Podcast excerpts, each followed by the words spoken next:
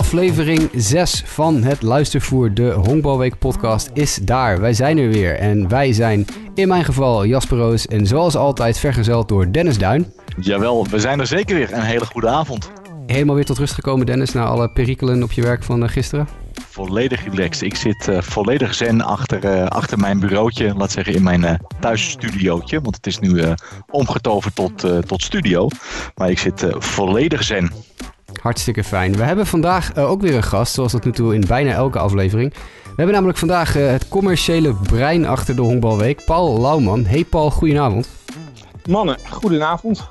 Wat, uh, wat fijn dat je ook even wat tijd had om uh, met ons te praten. Want we zijn natuurlijk ontzettend geïnteresseerd altijd in het financiële en het commerciële wel en wee van de honkbalweek. Want we hebben natuurlijk die, dat moment gehad van een, een paar jaar geleden dat ineens de honkbalweek ja, belly up ging, zullen we maar zeggen. En dat er sprake van was dat het niet meer terug zou komen. En toch is de honkbalweek weer ja, in twee jaar geleden gewoon, gewoon doorgegaan. En zou dit jaar ook weer door zijn gegaan, waren het niet dat er natuurlijk een corona-ding tussen kwam. Uh, en daar ben jij in grote mate verantwoordelijk voor. Want jij bent de man die ervoor moet zorgen dat alle commerciële doeleinden uh, gehaald worden. Wat, uh, wat is precies naast het, het shinen in filmpjes op social media jouw, jouw functie bij de Honkbalweek? Nou, eigenlijk zoals je het net uitgelegd hebt. de Honkbalweek is een non-profit organisatie. En we hebben een aantal bronnen van inkomsten. Eén daarvan is een recette. dus dat zijn de kaartverkoop en de, en de paspartouts. En daarnaast heb je nog subsidies uh, van gemeentes en andere overheden. Uh, je hebt de cateringinkomsten uh, en je hebt de commerciële inkomsten. En de inkomsten moeten net zo groot zijn, tenminste, als de uitgaven die wij maken.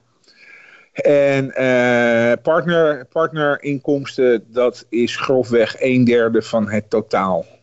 En jij bent dus, jouw, jouw functie is dus het, het zorgen dat er voldoende partners en sponsoren zijn om dat totaalbedrag te halen, zeg maar. Juist, want uh, het is een van de belangrijkste doelstellingen van, de organisatie, van het organisatiecomité om de prijs van de toegangskaarten en de paspartout zo laag mogelijk te houden. Want wij vinden het uh, heel erg fijn als iedereen uh, die wil ook kan komen. Het kost genoeg geld. En de sfeer van de honkbalweek, de sfeer is een van de allerbelangrijkste karakteristieken van, van het evenement dat werkt alleen maar als je ook volle tribunes hebt. Maar dat, ja. uh, dat, dat klinkt als een uh, veelomvattende taak, uh, Paul.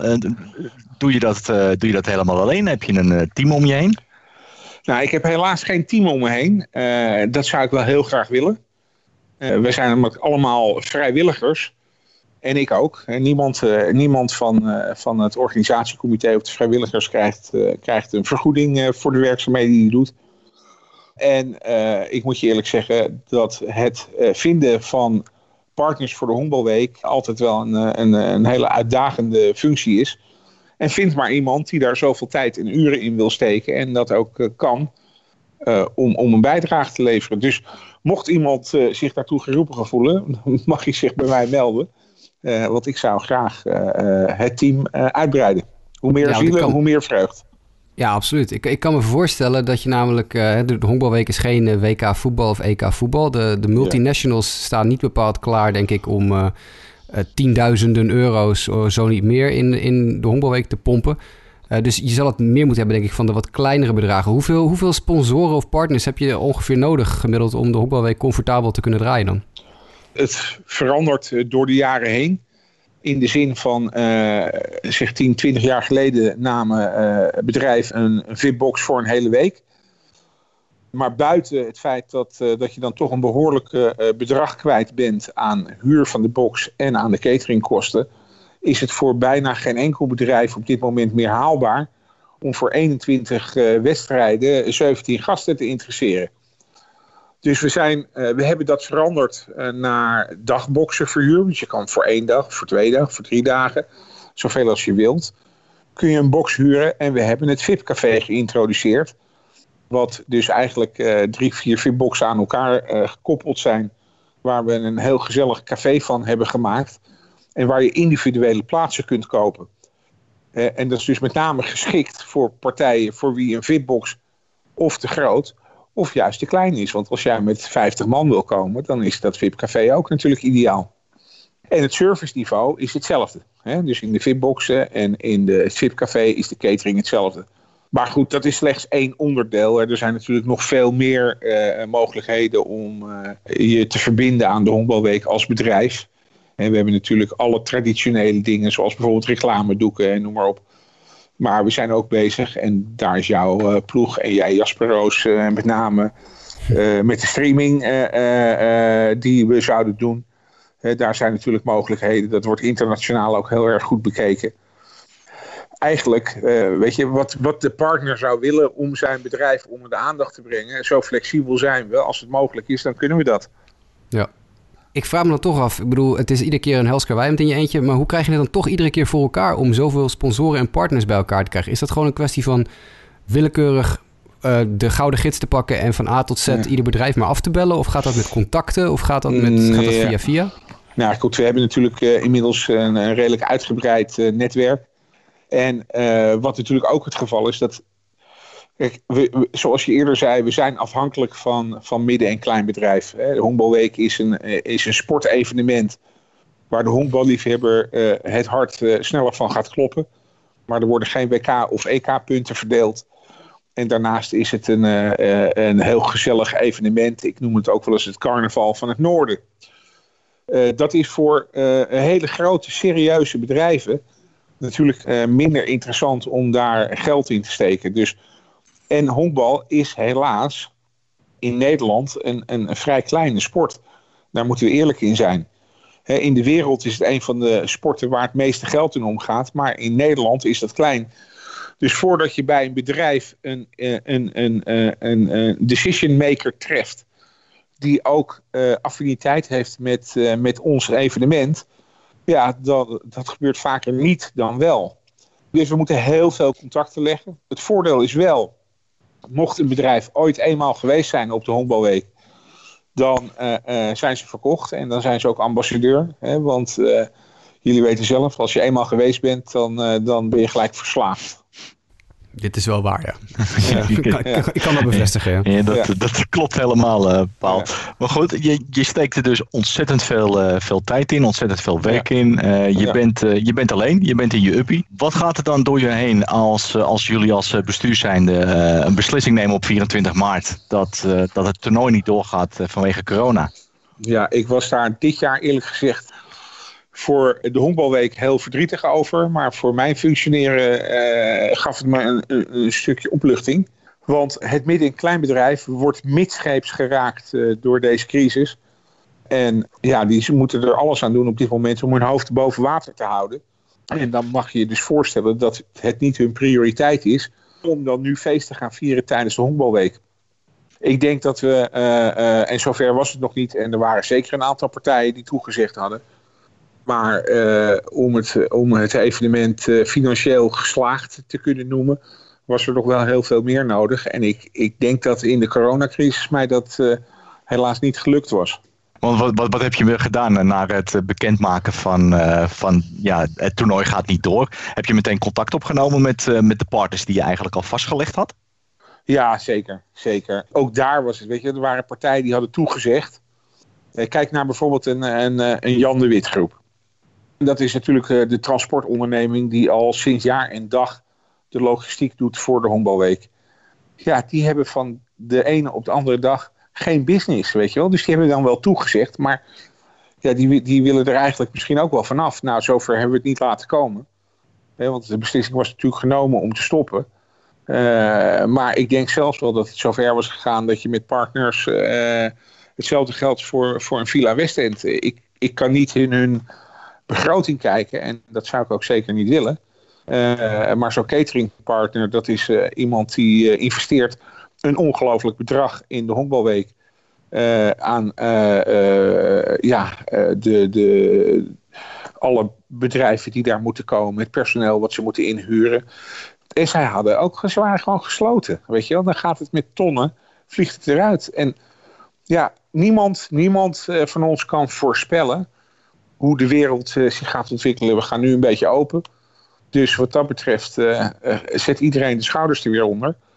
Maar dit was voor, voor wat betreft de commerciële uitdaging. ja, maakte ik me serieuze zorgen. Ja, je, je, je, geeft het al aan dat het inderdaad ja, moeilijke tijden zijn voor, ja, voor de sponsoren. Maar ja, dan heb je natuurlijk wel de vraag, met name omdat het commercieel nu ook al lastig is vanwege corona. Hoe hou je dan uiteindelijk je partners? Hoe hou je die binnen? Hoe hou je die gekoppeld aan, aan de honkbalweek? nou ja, wij informeren ze op alle mogelijke manieren. En wat we nu, dus we hebben een ongeveer een maand geleden, uh, was het idee ontstaan, heel klein, om wat op internet en social media te doen aan de Honkbalweek.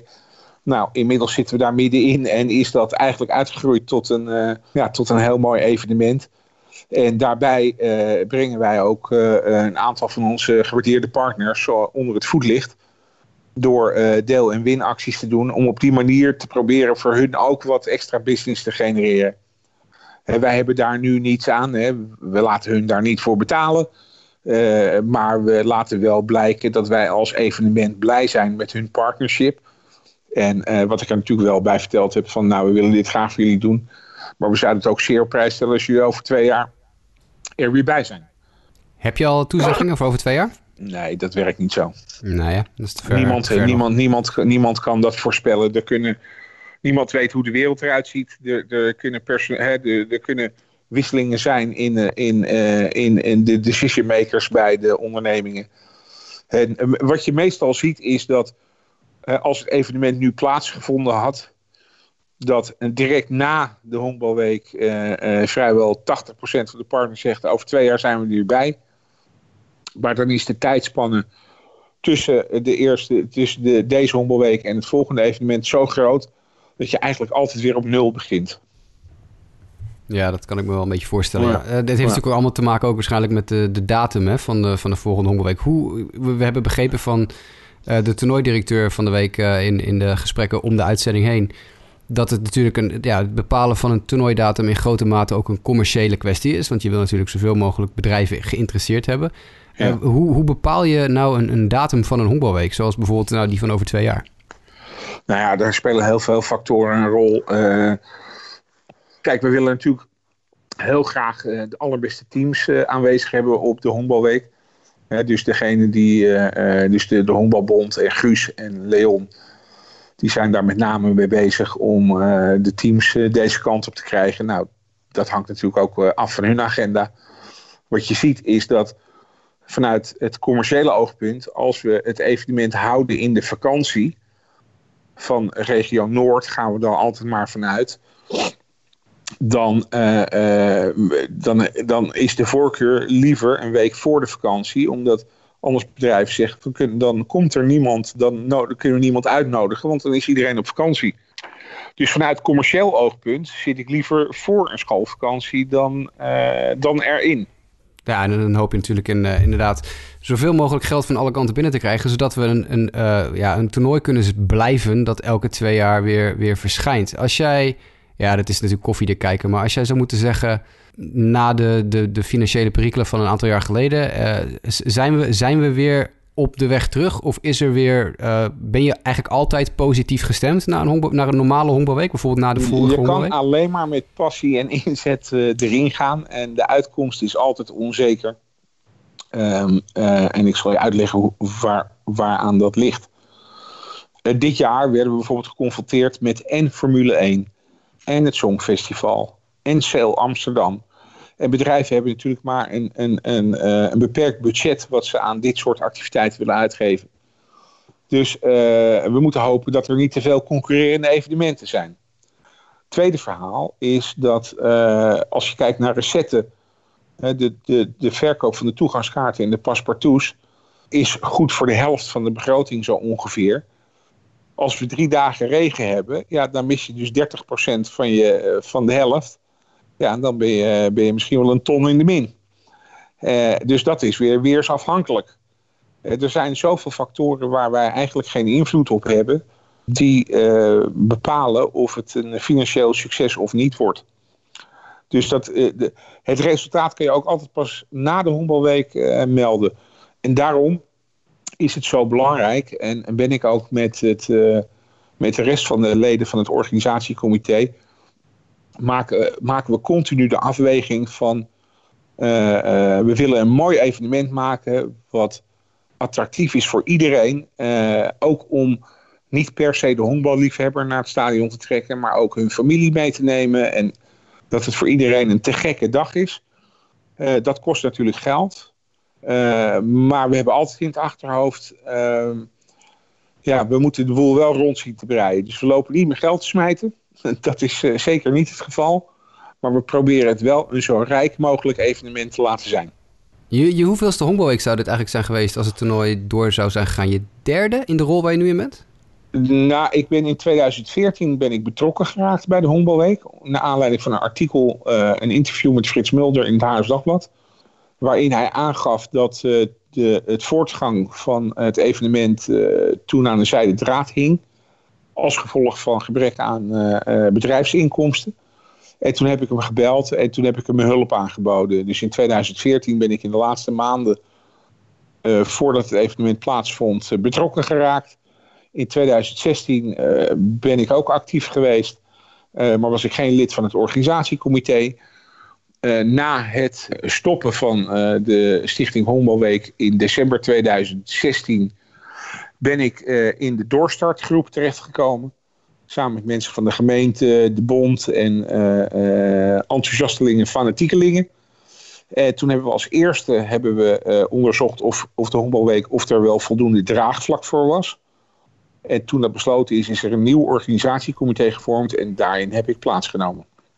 Dus eigenlijk uh, als uh, uh, ja, aanbrenger van bedrijfscontacten sinds 2014. En mijn eerste honkbalweek die ik bezocht als jongetje, dat moet 1978 geweest zijn.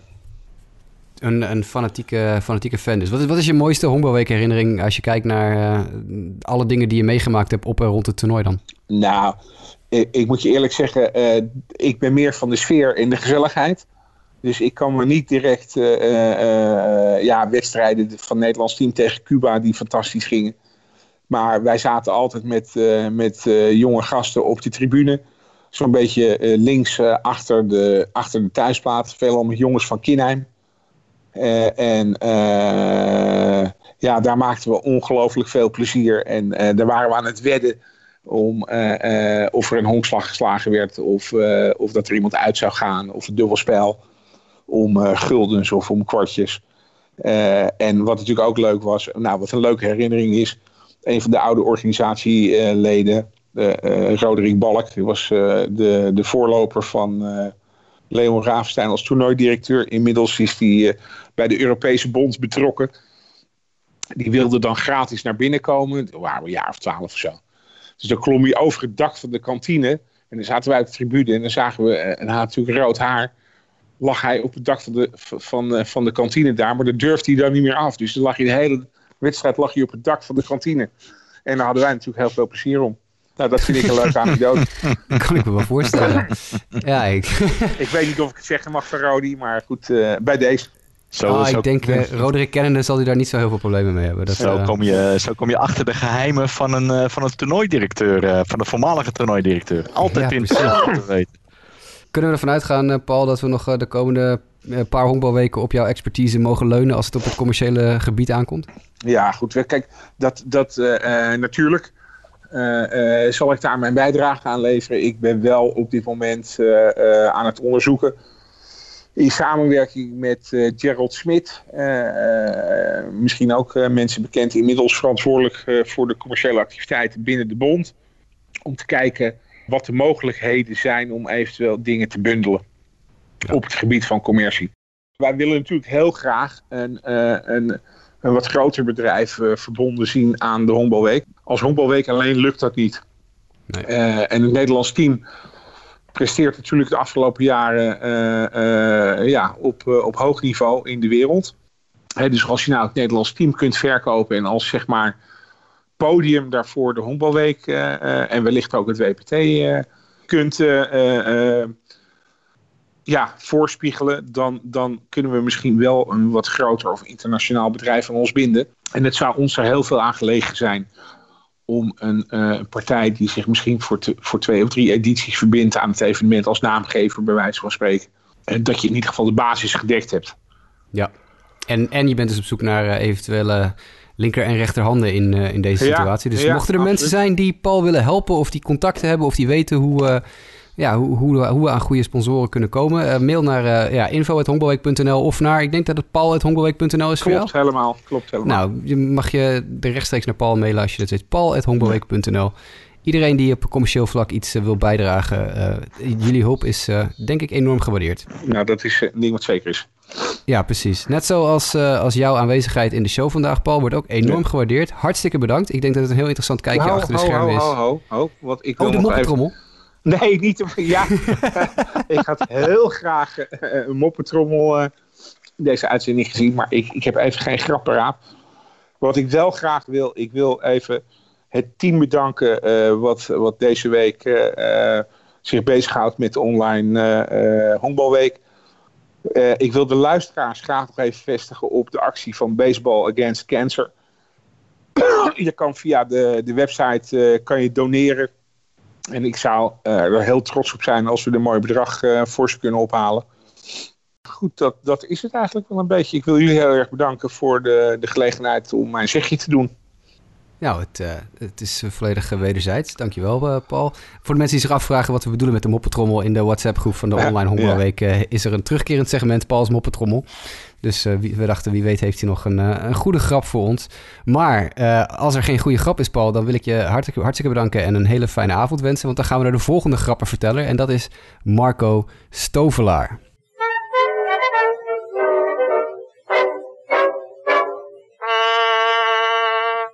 Aan de 29 voorgaande honkbalweken hebben 40 verschillende teams deelgenomen, waaronder nationale teams van 18 landen. Dat betekent dat er sinds 1961 een paar duizend spelers in actie zijn gekomen in Haarlem. Die zorgden voor veel fraaie acties, soms spannende momenten, spectaculaire momenten en in elk geval altijd aantrekkelijk honkbal. Door de jaren heen wisten veel spelers ook door te dringen in het professionele honkbal in Amerika en in Azië. In het leesvoer tijdens deze honkbalweek online zijn er al verschillende namen voorbijgekomen van Amerikaanse spelers die de Major League hebben bereikt. Zoals bijvoorbeeld uit de jaren 60 Jim Colborn, Kerry Jones, Ron Hesse, Dave Winfield, Dennis Martinez en later Mike Peculiarulo, Mike Kayeko, Jeff Brantley, Mike Brumley, Chris Sabo, Wally Joyner en Paul Assenmacher. In de jaren 90 en tijdens deze eeuw waren er uiteraard ook uitstekende Amerikaanse lichtingen in Haarlem aanwezig. Toen hebben we ook later topspelers aan het werk gezien, zoals bijvoorbeeld Mark Texera, Steven Strasburg, Mark Pryor, Alex Bregman, Chris Bryant, Trey Turner en Cubanen als José Abreu, Joannes Cespedes, José Ariel Contreras en Julieski Curiel. Een andere toekomstige topspeler die aan de Haarlemse Honkbalweek deelnam was tweede honkman Dustin Pedroia. Hij komt sinds 2006 in de Major League uit voor Boston Red Sox, was Rookie of the Year, werd gekozen tot meest waardevolle speler, kwam uit in vier All-Star Games en won met Boston de World Series in 2007 en 2013. De laatste twee seizoenen werd Petroja echter geplaagd door blessures, zodat hij in 2018 en 2019 samen in slechts negen wedstrijden heeft gespeeld. Dustin Pedroia nam in 2002 deel aan de Haarlemse Honkbalweek met de Amerikaanse nationale ploeg die toen toernooiwinnaar werd. Zijn honkbalweek optreden was echter geen succes en Pedroia kwam maar kort in actie. Ik deed toen de redactie van het leesvoer samen met onder meer Barbara Peters en samen maakten we ook elke dag interviews met buitenlandse deelnemers. Op een dag gingen Barbara en ik naar het Spelershotel voor een gesprek met Dustin Pedroia. Daar troffen we een ambitieuze en gedreven jonge honkballer die vereerd was uit te komen voor de Amerikaanse ploeg en deel te nemen aan de honkbalweek. Een dag later kwam Pedroia in actie voor Team USA. Op een gegeven moment werd er een line drive zijn richting opgeslagen. De bal maakte een flinke sprong, inderdaad een hele echte bad hop en belandde keihard in het gezicht van Pedroia. Hij liep een kaakbreuk op en kwam uiteraard niet meer in actie. Maar ook Pedroia stond in Haarlem aan de vooravond van een mooie professionele loopbaan en werd uiteindelijk honkbalmiljonair. Ook het Nederlands honkbalteam heeft door de jaren heen tijdens de honkbalweek natuurlijk uitstekende spelers gehad. Zoals bijvoorbeeld derde honkman Harm Horeman, die vanwege zijn sterke veldspel, zijn postuur en zijn vele headfirsts ook wel eens de Nederlandse Piet Rose werd genoemd. Of eerste honkman Bill Groot met zijn befaamde stretch bij het ontvangen van de bal op het eerste honk. Of Marcel Joost, die tijdens de honkbalweek van 1982 op één dag vier homeruns sloeg. Nederland moest toen smiddags een wedstrijd inhalen en Joost sloeg in dat duel een homerun. S'avonds opende Nederland de tweede ronde tegen een Japanse ploeg en tijdens die wedstrijd sloeg Joost de bal driemaal het veld uit. Of iemand als Charles Urbanus, die zowel als pitcher als tweede honkman en als slagman vele bijdragen leverde. Of powerhitters als Hamilton Richardson, Simon Arendel en Hudson John. Of natuurlijk onze eigen latere Major Win Remmerswaal, Rickert van Nijten, Robert Eenhoorn en Ralph Milliard. Zij hebben allemaal deelgenomen aan de Haarlemse Honkbalweek. Alle spelers werden natuurlijk gekozen door de bondscoaches en hun assistenten. Tijdens de eerste honkbalweek in 1961 nodigde bondscoach Ron Fraser liefst 28 spelers uit. Dat moest ook wel, want de spelers waren niet alle dagen beschikbaar. Sommigen moesten zelfs competitiewedstrijden spelen, anderen werkten overdag gewoon en de spelers waren tijdens het toernooi ook thuis en niet samen in een hotel. Een bijzondere uitnodiging voor deelname aan de eerste honkbalweek was er voor eerste honkman Boudewijn Maat, maar dat zorgde wel voor een probleem voor de organisatie. Boudewijn Maat zou tijdens die eerste honkbalweek namelijk het scorebord gaan bedienen op het veld aan het badmintonpad. Kort voor het toernooi werd hij door Ron Fraser geselecteerd.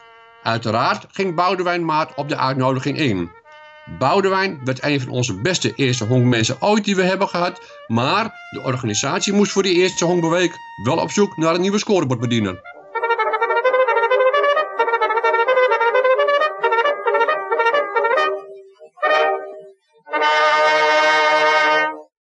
In navolging van wat uh, afgelopen week ook al in het leesvoer stond over de verschillende spelers die door de jaren heen actief zijn geweest op de honkbalweek, ik denk, Dennis, dat er niet eerder een, uh, een gesproken column is geweest waarin Dustin Pedroia en Boudewijn Maat in dezelfde column terugkomen. Nee, inderdaad, dat klopt helemaal. En, en ja, luister deze podcast, luister heel goed nog een keer naar, eh, naar Marco. Want uh, nogmaals, ik heb het van de week al gezegd, hoe hij vertelt over de, verschillende onderwerpen, maar ook over deze spelers. Marco is echt het orakel en hij, hij ja, hij vertelt het zo pakkend en, en, en sprekend uh, geweldig. Het was weer genieten, uh, genieten. Ik zit ook altijd, dat kan je niet horen, want ik, neem natuurlijk met Marco gewoon even buiten de uitzending op. En dan zit ik altijd eindeloos te grinniken terwijl hij zijn verhaal zit te vertellen. Want er zitten zoveel dingen in die, uh, ja, die ik ook niet weet, weet je wel. Dan, het is altijd voor mij ook leuk om te zien. Ik weet niet van tevoren waar hij het over gaat hebben, totdat we daadwerkelijk aan het bellen zijn en hij spreekt het in. Normaal gesproken zouden we dan nu naar Dennis zijn like- en win blokje gaan. Maar we zijn al door de likes en wins heen van deze week. Iedereen die meegedaan heeft, hartstikke bedankt. Superleuk om de interactie op de verschillende kanalen te zien. Ik denk dat we ook meerdere mensen gelukkig hebben kunnen maken met verschillende prijzen, Dennis. Nou ja, als je de reacties ziet, en in dit geval heb ik de reacties gezien op Facebook, zijn ze er ontzettend blij mee. maar hou even goed in de gaten onze, onze social media, want er komen natuurlijk nog een aantal, aantal uitslagen. En, en die zullen op zaterdag 4 juli op onze uh, social media bekendgemaakt worden. Dus, dus ja, blijf, uh, blijf volgen, zou ik zeggen. Ja, sowieso natuurlijk. En je blijft natuurlijk altijd de Honkbalweek volgen op Facebook. Facebook.com slash Haarlemse Honkbalweek, geloof ik. Uh, ja. Dat, die naam is al, was al vastgelegd. Uh, Twitter.com slash Honkbalweek. We zitten op Instagram, Honkbalweek, YouTube, Haarlemse Honkbalweek of Honkbalweek Haarlem. Ik weet niet of we daar de naam ook al gewijzigd hebben. Maar typ gewoon in in Google Honkbalweek Haarlem en dan krijg je ons ook te zien.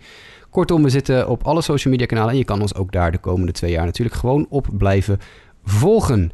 Uh, wat hebben wij nog voor de rest van deze week in petto, Dennis? Wie hebben we bijvoorbeeld morgen in de show? Morgen hebben we uh, de bondscoach van het Nederlandse team, Evert Jan. En dan hebben wij uh, zaterdag hebben wij Jeroen Kalverlagen. En Jeroen natuurlijk bekend, de DJ van de Honkbalweek. Ja, en als we dan een klein teasertje al een, uh, mogen weggeven. Jeroen heeft uh, komende zaterdag een primeur voor ons in de uitzending. Dus wil je nou oh. niets missen van ja, de mogelijkheden die Jeroen ons kan primeuren... moet je zeker even luisteren. Want hij heeft ons beloofd dat hij iets speciaals voor ons in petto heeft. Het is nu al spannend. Het is nu al spannend. Zo, dat noemen ze in Medialand uh, een uh, succesvol teasertje, denk ik. Want uh, inschakelen mensen. Jeroen die verrast altijd iedereen met zijn leuke geluidjes en muziekjes in het stadion. En nu gaat hij dat ook in de podcast doen. Um, Dennis, voor vanavond wil ik jou ontzettend bedanken voor je aanwezigheid weer. En voor deze prettige uitzending met Paul Lauwman. Graag gedaan. Een hele, hele fijne avond en uh, graag tot morgen. En dat geldt natuurlijk voor de luisteraars ook. We hopen dat jullie eh, blijven verspreiden dat wij deze podcast hebben. En we hopen dat jullie blijven luisteren, blijven downloaden. En uh, ja, reacties kunnen altijd via Twitter naar het Honkbalweek-account gestuurd worden... of via info.honkbalweek.nl onder vermelding van podcast. Dennis, ik denk dat we over twee jaar maar podcast.honkbalweek.nl moeten gaan maken. Dat uh, weet ik wel zeker. Ik denk dat we dat e-mailadres gewoon aan moeten maken en een eigen pagina op, uh, op onze website. Ja, en mocht je nou de, zoiets hebben van ik wil liever direct mailen, mag je natuurlijk ook naar dennis.honkbalweek.nl of naar jasper.honkbalweek.nl, want ook wij hebben e-mailadressen. Maar uh, info.honkbalweek.nl komt volgens mij ook bij Dennis terecht. Dus wat dat betreft... Nee, komt niet bij mij terecht. Oh, komt niet bij terecht. Oh, okay, nee, nee, komt niet bij mij terecht. Oké, okay, nee, dan, dan mag Dennis.honkbalweek.nl en Jasper.honkbalweek.nl. Ook en over twee jaar hebben we podcast.honkbalweek.nl. Ik heb vaak genoeg honkbalweek.nl gezegd, volgens mij uh, de laatste uh, minuut. Alleen ik heb nog niet gezegd dat dat onze website is. honkbalweek.nl. Zo. Dennis, zullen we ermee ophouden? We stoppen ermee. Dames en heren, ontzettend bedankt voor het luisteren en graag tot morgen.